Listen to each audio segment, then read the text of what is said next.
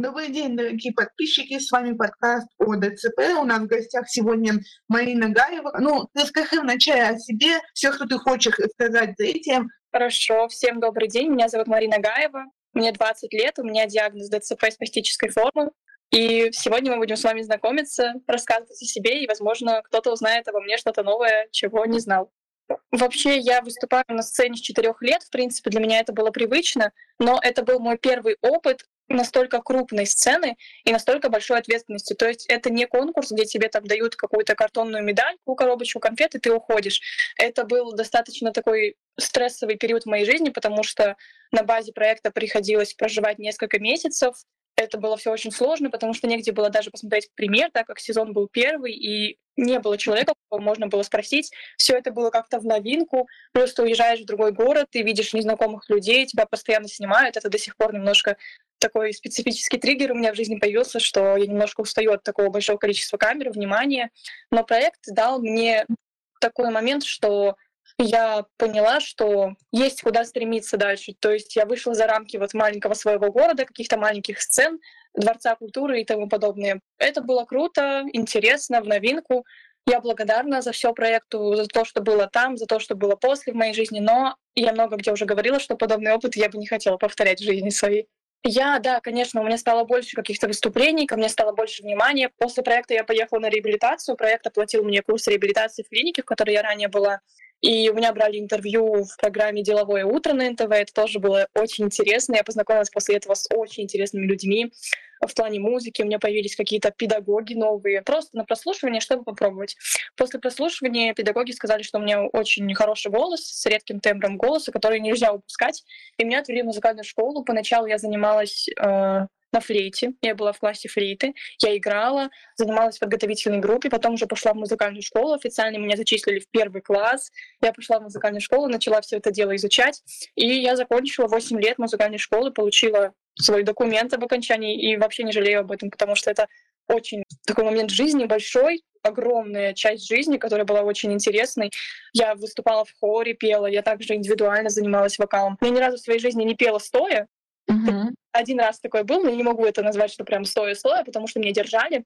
А так вот с четырех лет, что я на сцене, я сижу на стуле, и никого это не смущает. Это стало уже какой-то моей такой изюминкой, потому что всегда на выступлениях как-то пытались украсить мой номер под танцовкой, как-то украшали всегда мой стул, как-то его декорировали, и это всегда было такой какой-то изюминкой в моих выступлениях. Намного сложнее раскачать свой, дых, свой дыхательный аппарат, чтобы петь хорошо. Но я научилась этому и не жалею вообще, потому что ты раскачиваешься больше и можешь брать более солидный репертуар. За кулисами ты встречаешь таких людей, даже пусть может быть здоровых, еще каких-то, которые падали в обморок, у которых там случался нервный срыв. В моем опыте такого не было. Единственный момент, помню то, что у нас в хоре девочка потеряла сознание, упала да, такое было. А вот в вокальной своей стороне ни разу не видела. Обычно я всегда работаю с людьми такими уже прокачанными, для которых страх имеет место быть только после выступления.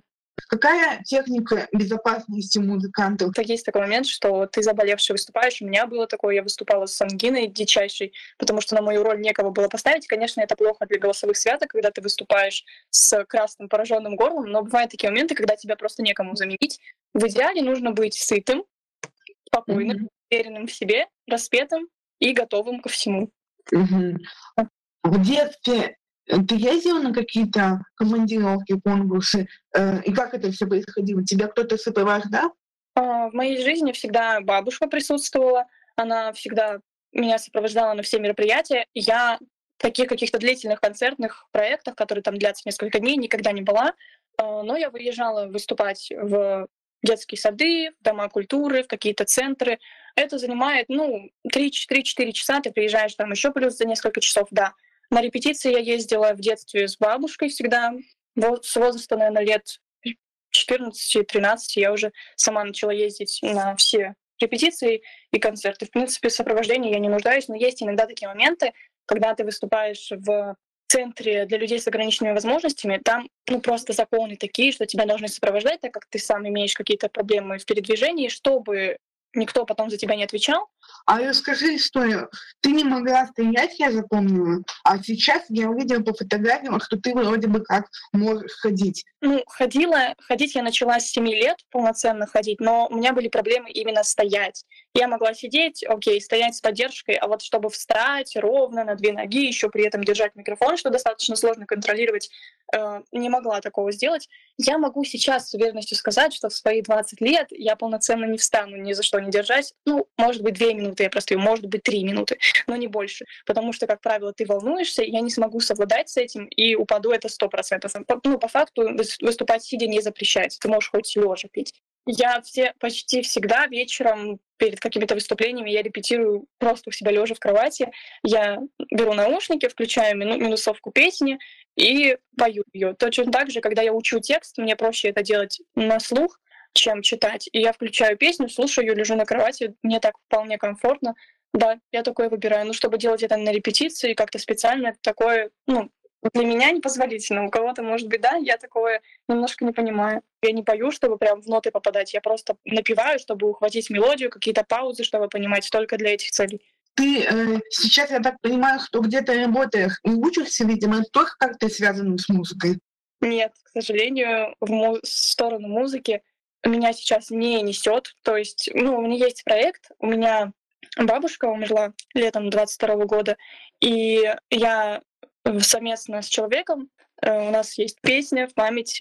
Конечно, это не очень хорошая причина для написания песни. Слушай, а когда бабушка была еще жива, может быть, в формате на день рождения, на какой-то праздник, ты пыталась писать для нее песни? Нет, писать нет, но петь у нас на всех праздниках, какие-то семейные посиделки, день рождения родственников. Конечно, всегда я могла что-то спеть, что-то разучить, но это были не песни моего сочинения, это были какие-то наши любимые семейные песенки. Конечно, ну это не было как-то профессионально, прорепетировано, это могло быть даже без музыки, чисто так по-семейному, да, вообще легко. У нас это практиковалось достаточно часто. В теме твоего образования? Я решила пойти в 10 класс, далее в 11 закончить 11 классов и вообще об этом не пожалела абсолютно. Потому что как раз за эти два года, 10-11 класс, я поняла такую вещь, что свою жизнь с музыкой прям вот связывать как работа, полноценные, я не хочу. Да, это может быть какой-то моей подработкой, каким-то хобби, но чтобы связывать полноценную жизнь, ходить каждый день на работу в место, где это будет связано с музыкой, я не хочу. Вот честно. Я устала, что меня с этим ассоциируют. И меня потянуло, если честно, в педагогику. У меня бабушка по отцовской линии педагог, заслуженный, очень хороший. И почему-то вот меня вынесло в эту сторону, и я учусь сейчас на э, коррекционного педагога. Вот. Мне это очень как-то близко по душе. Я обожаю детей всем своим сердцем и остальными органами, мне кажется. При том, что сейчас я проживаю в Москве. Москва — большой город. Все мы знаем, что в Москве очень много возможностей. Не просто так говорят эту фразу. Поэтому я уверена, что я найду себя в этом. Сейчас, в принципе, у меня все очень хорошо, ярко. В моей жизни очень много сейчас моментов таких классных, что мне никому не хочется это рассказывать. Поэтому я в какой-то момент просто поняла, что мне какими-то моментами вот действительно делиться не хочется. Как будто там с подружкой разговариваю, да? Если бы я не жила с бабушкой, и у меня не было бы такой семейной ситуации, даже в тот же ты супер я не попала бы, потому что там участвуют только дети без родителей. Что родителей нет только по документам, документально, то есть они живы. Да, я не общаюсь со своим отцом практически, но моя мама участвует в моей жизни, она очень хороший человек, просто так сложилась судьба, и она все равно в моей жизни есть, имеет огромную важность в моей жизни, скажем так. Вот. Ну, просто Просто когда люди начинают об этом говорить, я ставлю стоп. А у людей есть тенденция жить прошлом, даже в твоем прошлом. Да. Были проблемы из-за того, что ты молодо выглядишь? В какой-то степени это стало моим плюсом, потому что алкоголь, сигареты и так далее я не покупаю. Ко мне на улице подходят знакомиться, особенно люди не русские, вот я не имею ничего против, но в Москве они, как правило, все какие-то активные, вот, и когда они начинают, типа, пошли там со мной покатаемся на машине, пошли погуляем, я говорю, что мне 15 лет. И вот по сей день это прям идеально работает, потому что я всегда одета как-то по-детски, у меня там зимний комбинезончик, розовая шапочка, я такая сумочка иду, вот, поэтому это в какой-то степени стало моим даже плюсом, потому что я очень легко отгоняю от себя ненужных людей. Я просто говорю, что я ребенок. Как ты подошла к мысли, что кинуть человека в ЧС в какой-то момент нормально? Потому что вот в какой-то момент жизни ну, нужно уметь быть чуть-чуть эгоистом. Был какой-то период очень сложно, я терпела к себе там ужасные отношения, когда меня там оскорбляли. А сейчас для меня кинуть в ЧС вообще легко. У меня в неделю, мне кажется, один человек точно туда попадает легко и быстро, без возможности возврата оттуда, потому что ко мне иногда добавляются люди, которые вот просто хотят какую-то фигню тебе сказать, извиняюсь. Просто у меня тоже ДЦП, давай дружить. Это вот начало диалога меня уже ставит в тупик, потому что как бы призыв к общению — это то, что у тебя тоже такой диагноз. Пол мира живет с ДЦП, вот грубо сказать, очень грубо. Но огромное количество людей, я статистика на данный момент не знаю, но почему я должна общаться с тобой только потому, что у тебя диагноз? Может быть, поставить вопрос, давай общаться, потому что но вот есть такой момент тоже сказать, да, что у меня ДЦП. Да, иногда это становится какой-то общей темой для разговора, когда люди начинают обсуждать реабилитацию и так далее. Вот. Но вот так, чтобы вот у меня ДЦП, давай общаться. Были люди, которые по какой-то возможности не могут писать, они начинают отправлять голосовые сообщения в огромных количествах, обижаться на тебя, что ты не отвечаешь. Я просто таких людей кидаю в архив. Просто кидаю в архив и не читаю их сообщения годами. И люди со временем понимают, что ты не отвечаешь и перестают писать достаточно комфортно, потому что никто друг друга не отвлекает. В детстве, кстати, у тебя лучшие отношения складывались с людьми с ДЦП или с обычными людьми? Ну, начнем с того, что у меня достаточно мало именно в жизни было людей с ДЦП из окружения, достаточно мало. Но сказать честно, меня всегда ущемляло такое общение. Наверное, не ущемляло, не знаю, как выразиться. Э, это делало меня ниже по развитию. Я когда общалась с людьми с диагнозом, все, что я слышала, это какую-то жалость к себе, то болит, все болит, грустно и так далее, друзей нету, нету, нету. И меня это раздражало, вот честно сказать. И, может, неправильно как-то выразилась по поводу ущемления, да, но ну, как-то вот опускало меня это по статусу.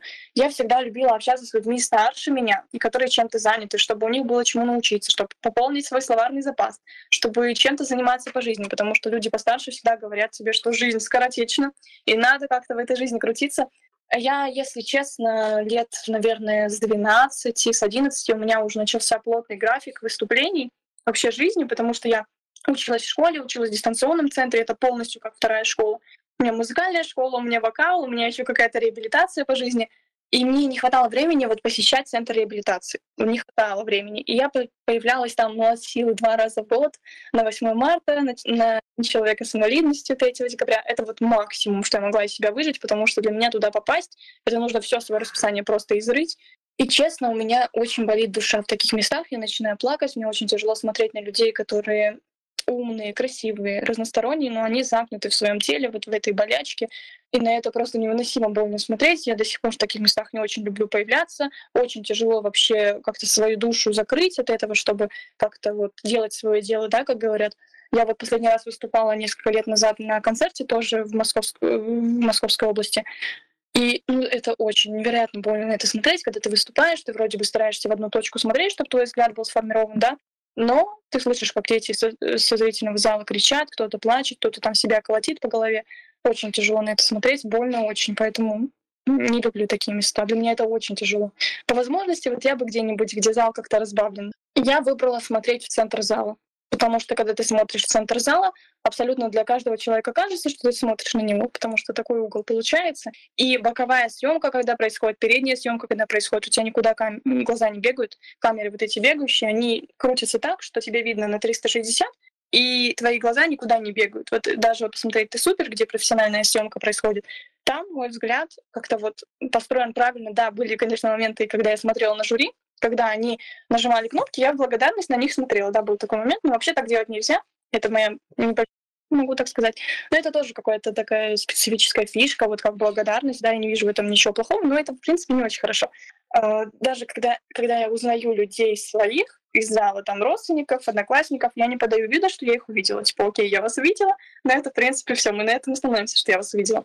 И это я считаю правильным. Там облака показать, вот так руку провести. Иногда это режиссер уже тебе э, ставит такую задачу, и ты обязан это сделать. Но, честно, у меня были такие моменты, когда я это не делала, потому что я стесняюсь иногда каких-то своих неловких движений. Вот это вот есть иногда такие вот, то, что у меня худые руки, там иногда какие-то неровные движения, да, меня смущало.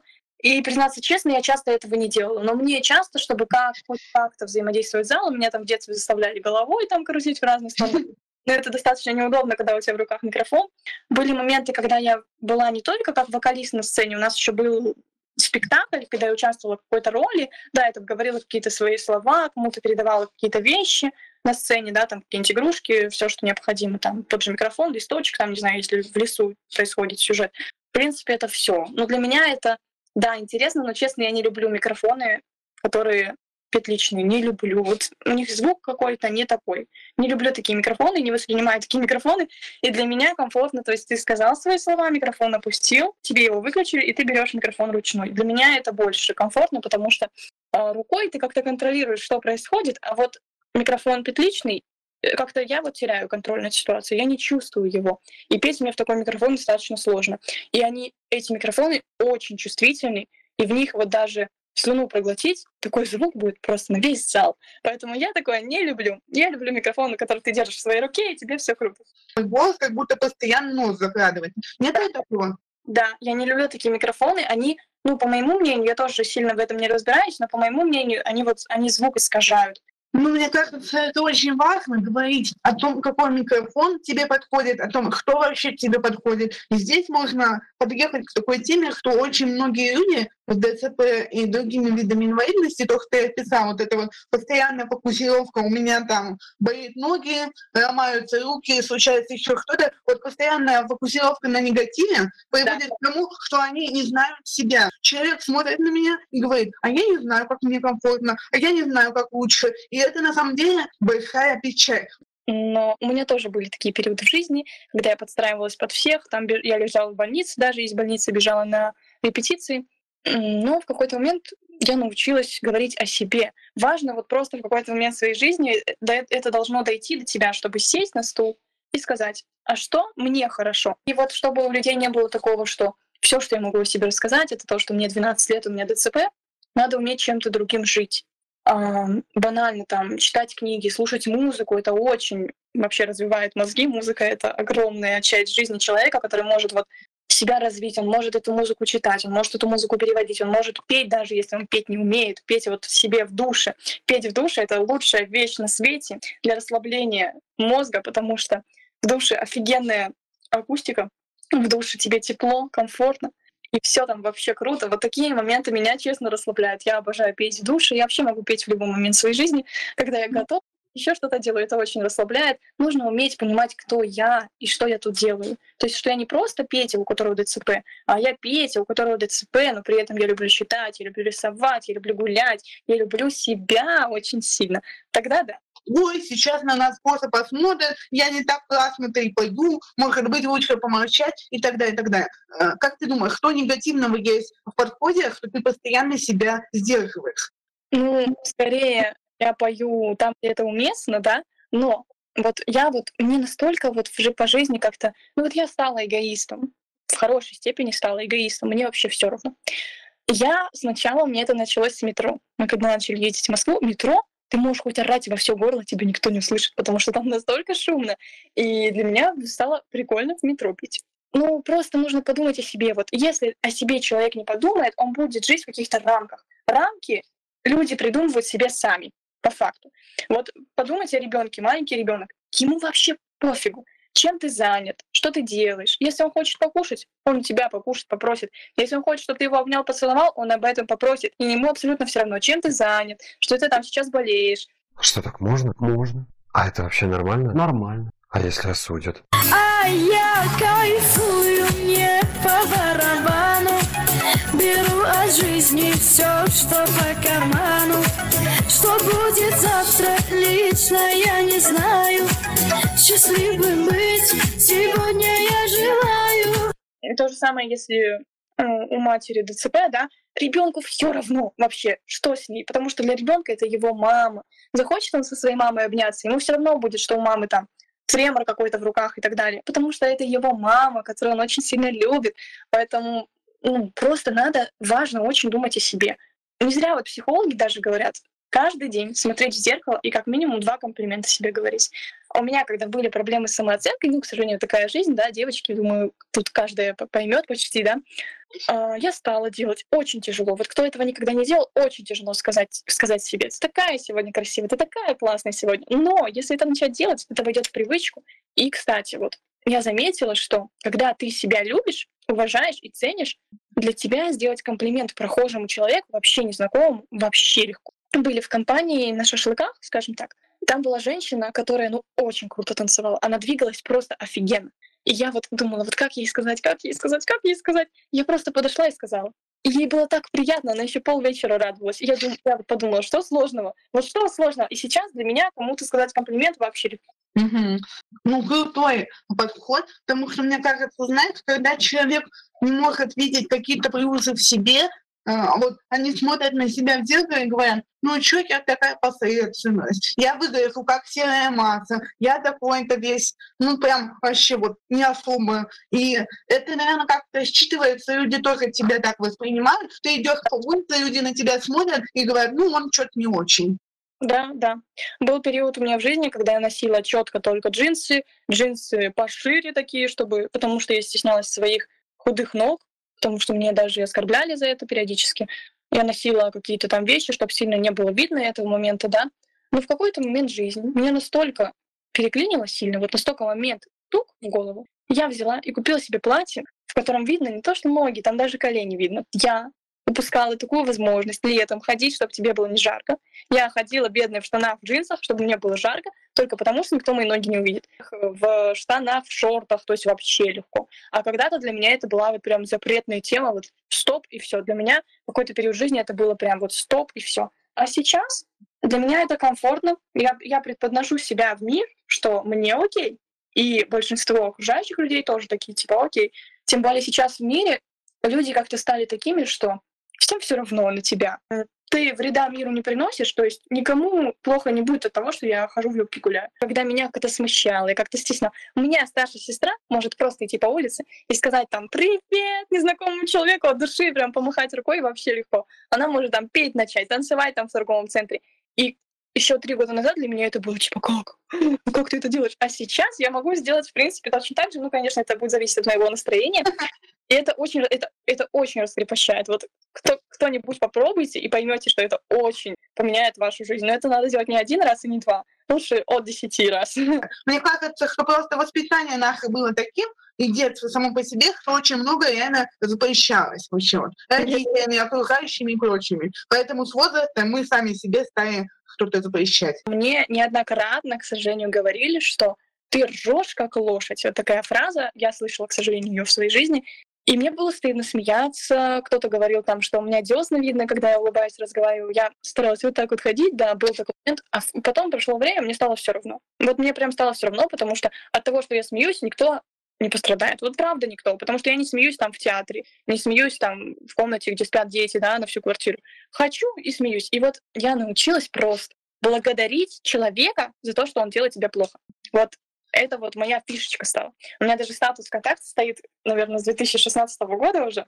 Желаю счастья тем, кто мне желает зла. Это стало вот моей такой фразочкой по жизни. Когда люди говорят мне, что я некрасивая, плохая, там страшная, там инвалидка тупая, еще что-то, я говорю спасибо. И людей это начинает дико бесить. Ты так стала делать, чтобы просто так приучить людей? Стала так делать, чтобы показать людям, что э, ответные реакции зло на зло они не увидят. Ты просто обезопасила себя, чтобы испортить себе настроение, и в дальнейшем на твой день вот этот э, случай никакого влияния, в принципе, не оказывает. Да, да. Какой-то человек отметил меня вот сякая, очень много себе возомнила, хотя мне никто тогда этого не говорил, потому что я даже после проекта, после сцены, я осталась как-то собой, я всегда легко иду с людьми на контакт, принимаю заявки там в друзья, пускай не сразу, да, но иногда есть такие моменты, вот, о которых не хочется говорить. И вот человек там выставил меня просто ужасным человеком, просто ужаснейшим.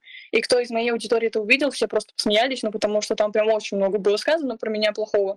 И я сделала себя вывод, что это просто зависть. Потому что вот пускай прошло много лет после проекта, все равно какой-то момент жизни моей публичной он остался. И всегда в хейте каком-то есть плюс для человека. А, был такой человек в моей жизни, который говорил, что со мной все общаются только из-за того, что я в какой-то степени публичный. Хотя я себя на тот момент уже таким человеком не считал вообще. Везде меня упоминал, где только не лень, что вот я с ним общаюсь, хотя человек сильно старше меня. Прошу учесть, да, такой момент. И человек из моей жизни просто исчез. Я его в свою жизнь не пустила, потому что человек эту жизнь портил. И как-то вот человек старше меня, не на один год и не на пять, а вот по развитию как-то вот пониже, потому что человек позволяет себе такие вещи говорить довольно ужасные.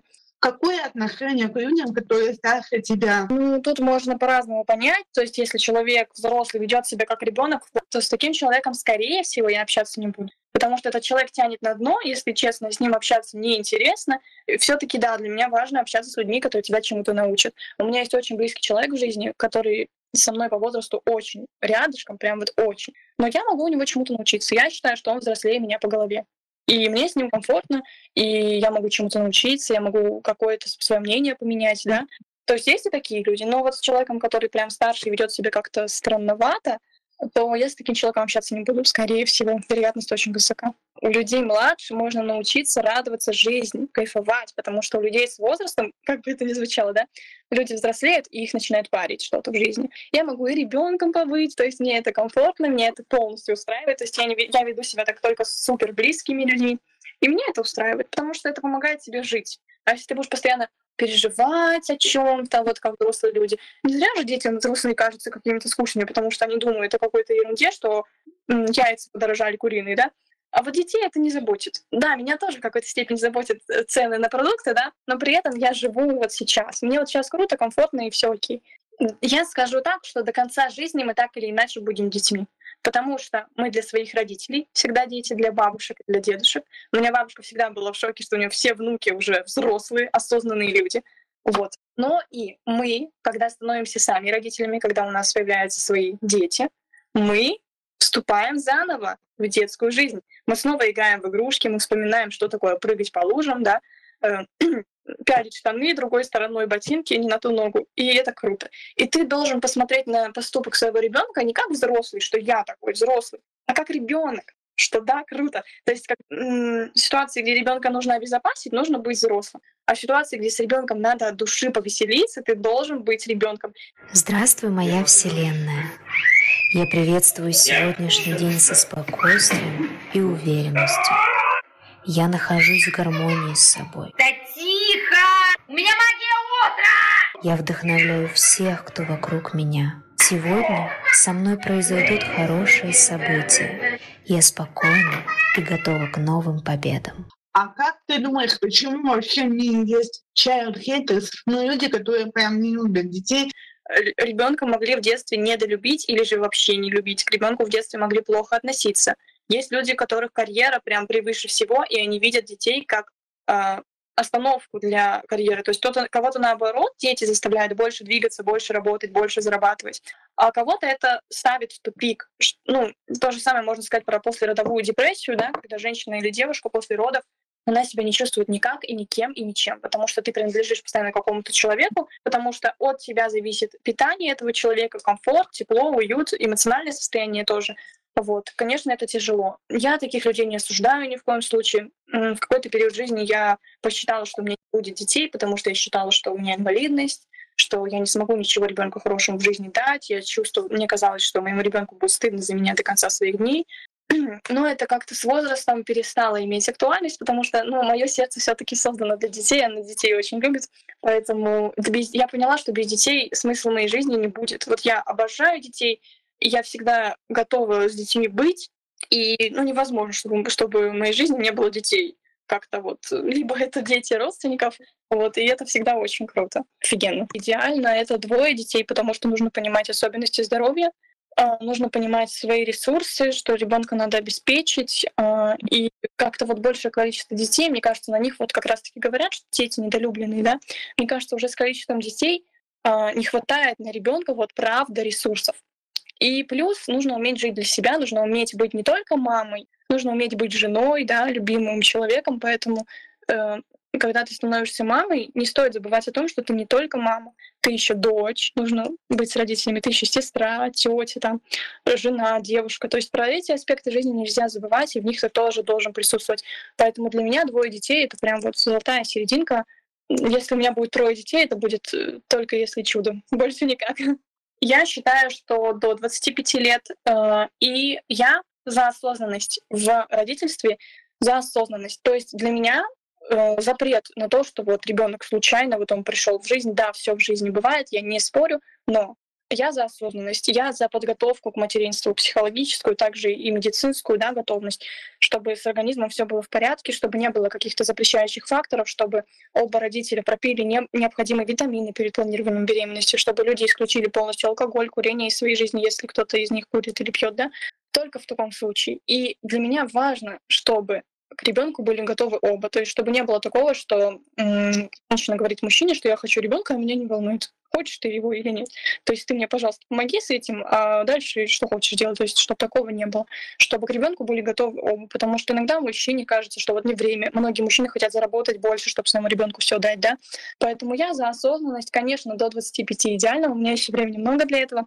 Вот. А там как жизнь. Меня с детства всегда привлекала психология детская, я обожала. Я смотрела на YouTube блогеров мамочки, крутые мамочки, веселые, жизнерадостные мамочки. Уже знаю, какая детская мебель меня привлекает, а, какие детские игрушки меня привлекают, какие детские всякие занимашки меня привлекают, мне это уже чуть-чуть знакомо. Вот, например, да, вот я считаю это причиной. Я очень хочу поставить зубной имплант, и это очень тяжелая реабилитация после него, и я хочу вот забеременеть, например, после этого периода, да. А так, ну, когда у меня будет ребенок, это будет тогда, когда это когда это будет нужно, потому что я верю тоже в какую-то там не то, что там дал Бог зайку, даст лужайку, а в то, что все-таки свыше что-то есть, свыше что-то нам предначертано, все равно есть какой-то определенный период жизни, когда у нас есть какие-то взлеты и падения, да. И, конечно, ребенок в любой момент моей жизни, вот сейчас ребенок будет подарком крутым от жизни, и я приму ребенка в свою жизнь, когда бы он не появился. Но если это будет осознанно, то это будет, конечно, приятно. Конечно, в идеале сын. Я не буду пытаться, я не буду рожать огромное количество детей для того, чтобы был определенный пол ребенка, да, потому что я все-таки за осознанность, опять же. А, но я считаю, что ребенок любого пола это круто, потому что это твой ребенок, потому что ты отдашь ему свою душу, откроешь ему себя, покажешь ему этот мир, каково в нем жить, всему свое время. Есть понимание, что ребенок это не то, что ты можешь там бабушке с дедушкой отдать, да, и неделю про него забыть. Очень многие девочки не решают, потому что э, это неправда. Я даже специально проконсультировалась на этот счет с гинекологом, и она сказала, что в целом ДЦП никак не влияет на вынашивание, если сама беременность хорошо протекает. И просто эти страхи, они уже так, ну понятно, что есть ДЦП, там какие-то искривления позвоночника и так далее. Они понятны, но, скорее всего, не сбудутся. У тебя что-то подобное бывало? Во-первых, это зависит от сложности диагноза. Все мы это понимаем, что есть моменты, где ребенка женщина просто не сможет выносить это, да. Но понятное дело, что м- рожать в прямом смысле не будут девушки ДЦП, да, потому что путем кесарево сечения происходят роды. Но э, у меня есть только страх умереть в этот момент. Я недавно поднимала эту тему у себя тоже на странице. Вот страх смерти, он всегда меня как-то вот прям преследует, и очень страшно, ну, например, от, большого, от большой кровопотери умереть, да, оставить своего ребенка одного, ну, с папой, да, но все равно без мамы ребенку тяжело, я по себе это знаю, что без мамы очень тяжело жить, без мамы в твоей жизни. И, конечно, страх такой присутствует, но э, всегда стоит понимать, что это довольно маленький процент существует, и э, так как я живу в Москве, все-таки с медициной все очень хорошо в этом городе, думаю, никто не скроет это. Если я сама больная родилась, то второй раз кто-то, чтобы у меня больной родился, э, так не может быть, потому что, ну, я-то уже есть. То есть вот, что должен быть кто-то больной в семье, это выполнилось, а дальше все нормально пойдет. Подписала бы любую бумагу, чтобы спасли моего ребенка. Потому что ребенок заслуживает жить, а я уже какой-то период жизни пожила. Если есть угроза ребенку, конечно, я при наличии мозга я не буду рожать ребенка с отклонениями. То есть, если мне скажут на скрининге, что у ребенка там какой-то диагноз, да, может быть, это грех, но я ребенка этого рожать не буду, потому что я не хочу обрекать его на те или иные страдания, потому что я не могу сказать, что у меня там плохая жизнь, да, но если бы я родилась здоровой, конечно, моя жизнь сложилась бы иначе. И в какой-то степени меня депрессия охватывает по жизни, что я такая вот. А, ну, я, я не буду жить в розовых очках, что я рожу ребенка с инвалидностью, я дам ему все в этой жизни, я постараюсь дать ему возможности по жизни, да. А, специально я такого ребенка рожать не буду. Но если это выявится уже после родов, конечно, я этот путь с ним вместе пройду. Если вот случится беременность, ты возьмешь с собой муха, а, ну, рожать, чтобы он это видел или нет. И плюс есть такие мужчины, которые, даже если ты попросила, что они не особо хотят с тобой туда идти. Человек, пускай поддерживает меня за операционной палатой, да, я буду очень за это благодарна. Да, я слышала много мнений девочек, что там муж, парень там разлюбит, как-то не воспримет. Я это отклоняю, потому что э, мне кажется, по мере отношений, если не длительный, человек видел тебя в любом состоянии. Даже я в отношениях прошла периоды, когда я там была в затяжной депрессии, когда у меня бабушка умерла, человек был со мной рядом, проживал этот момент, когда я там сидела в слюнях, в соплях, да, э, какие-то сложные моменты там по сцене, на реабилитации какие-то сложные моменты, какие-то в общем жизненные трудности, там семейные проблемы, ссоры и так далее. Поэтому роды, да, кто-то говорит, что вот я ребенка не увижу, он там меня не полюбит, но это вообще бред. Я тоже так-то по факту, когда мне живот разрежут, ребенка не увижу своего. Мне будет вообще не до того, чтобы на него смотреть, да? Да, ну просто такой вопрос был у тех, кто э, сам мужчина там грохнется в обморок. Ну пусть лучше мужчина в этот момент дома заправляет детскую кроватку, проветривает комнату, моет полы, пылесосит, чем вот сидит и просто так нервничает. Да, они все так боятся крови, по виде крови, он просто не могут себя контролировать. Я не знаю, откуда у них такой страх. Мне кажется, для психики мужчины лучше, для его безопасности. Можно в больнице сидеть, пока там, да? Можно еще дома сидеть, если ты хочешь, ну не заходи ты. Да, я согласна полностью. После анорексии долгое, долгое время набрала вес, наконец-то. И я этим поделилась, и некоторые мне в личку, причем писали, не в комментарии, писали в личку, что вот тебе не идет, у тебя щеки появились. И я сижу, что? Ну, типа, серьезно?